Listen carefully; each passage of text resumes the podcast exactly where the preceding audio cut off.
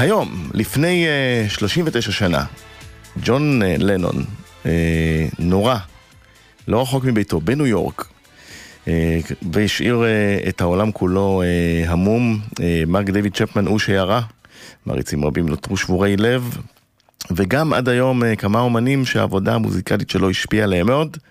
אחד מהם uh, איתנו, זמר והיוצר אביב גפן. ערב טוב אביב. ערב טוב רז. מה שלומך? בסדר גמור, מצוין, מצוין. אז ג'ון לנון השפיע עליך ועל עבודתך, כמו גם הביטלס, זה גם גם כתבת שיר בעקבות Imagine. מתי התחיל הרומן הזה עם לנון והביטלס בכלל אצלך? אני בגיל שבע התחלתי לשמוע את לנון עם השיר Woman שלו, זה היה התחלה, הייתי בן שבע. האלבום האחרון בעצם.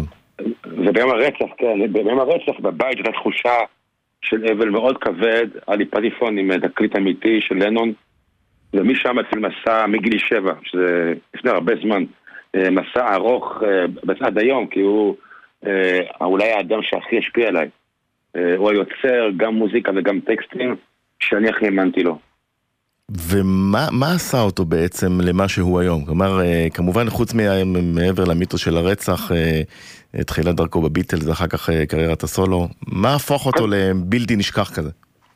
דבר ראשון, הוא, הוא היה כמהפכן. הוא בעצם הגיע מכל הערוץ של הבלוז האמריקאי, אבל הוא יצר משהו שאחרי זה התנקז הכל לביטלס, ואחרי זה גם בסולו שלו, כמו אונו בנד, שעושה דברים מבריקים, זה היה מהפכן וראה דברים לפני כולם. הוא היה נורא אמיץ, הוא היה נורא לא נחמד, הוא היה אדם מאוד רע, שתפקרה על הביוגרפיות, אבל הוא עבר, הוא הביא מסע, גם את עצמו קודם כל, וגם את הקהל, בבגידות, ופרדות, וזעקות, ויחסים נוראים עם אמא שלו. הכל התנקז על ידי יצירה מופלאה, עד אלוהית אפילו, הייתי קורא לזה. והוא הפייבוריט שלך בביטלס? אני מניח. כן, אצלי זה לנון, אחרי זה הריסון, אחרי זה מקארטני, ורינגו בסוף. רינגו בסוף. ואיך זה התנקז ליצירה שלך? אתה מתחיל לכתוב בסוף שנות ה-שמונים, ומה אתה לוקח ממנו בכלל מהביטלס? הכל, כי בבית שלי עשו מסיבות ביטלס, ההורים שלי, היושבים ועוברים כל האלבום, מסבירים לי ולשירה, הכל, גם הטקסטים והכל. ולנון בעצם בתוך חיי המוזיקלי מאוד מורגש עד היום. באמת, הוא מבחינתי, הוא האחד. הוא מתחרה די גדול של דילן ושל ווטרס, אבל עדיין איפשהו שם, מעל הפלויד, כי כותב, זהו לנון, כן, לגמרי. וכתבת שיר בעקבות Imagine. לא, לא, לא סתם כתבתי אותו. לא סתם גניבה. זה ה... מוזיקלית. זה לא... אבל כן, יש לי תקווה, כן, גם בסאונד שלו, גם בעיבוד כינורות, הוא מאוד מאוד משפיע עליי. כן, מאוד. אנחנו נשמע את A Day in the Life של הביטלס, אבל לפני שנשמע אותו רציתי ככה לשאול אותך על השיר הזה. וזו אחת היצירות שנחשבת על ידי המבקרים, כמובן שמי שהיה דומיננטי ביצירה הזאת זה לנון, למרות שלנון ומקארטני כתבו אותה ביחד. אתה מסכים עם הקביעה של רוב המבקרים שהשיר הזה הוא השיר הכי טוב של הביטלס? לא לא לא ואם אתה, ואם אתה מנסה לככה לקלוע לדעתם, אז מה עושה את השיר הזה כל כך אהוב וזכור? הוא גם שיר מאוד עגול ושלם מאוד והרמוני. חסר בו זעקה בעיניי, כי לנון היה מאוד, גם בויטנאם וגם בזוגיות. השיר הזה לי הוא טיפה נעים מדי, אני מעדיף שירים אחרים של הביטלס. וואלה, יפה. טוב, אביב, המון המון תודה שדיברת איתנו על לנון. תודה רבה לכם. למרות המחאות שלך אנחנו נשמיע את A Day in the Life, בהחלט אחת היצירות היותר מורכבות של הביטלס. אכן שיר מדהים. כן, ערב טוב.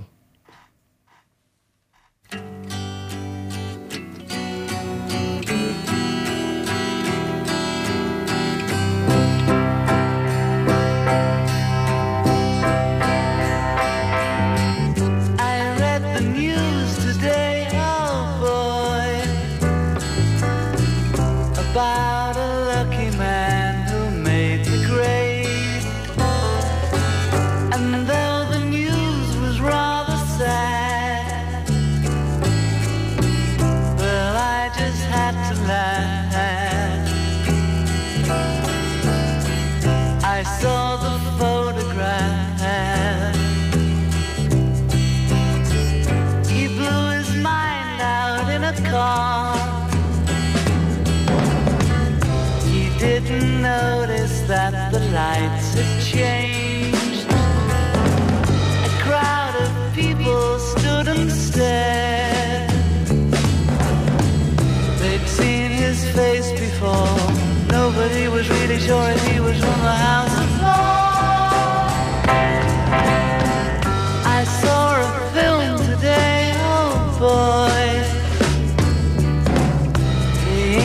army had just won the war.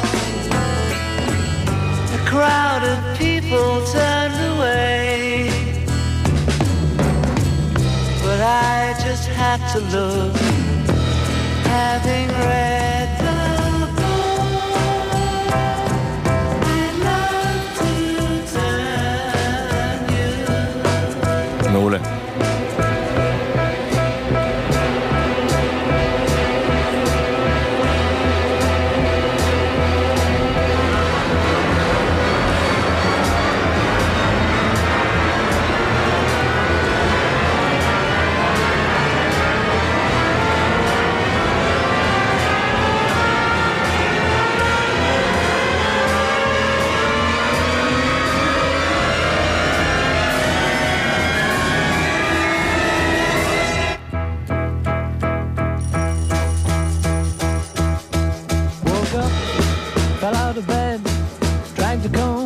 Across my head,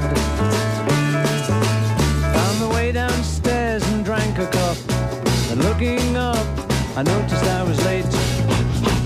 Found my coat and grabbed my hat, made the bus in seconds flat. Found my way upstairs and had a smoke, and somebody spoke and I went into a dream.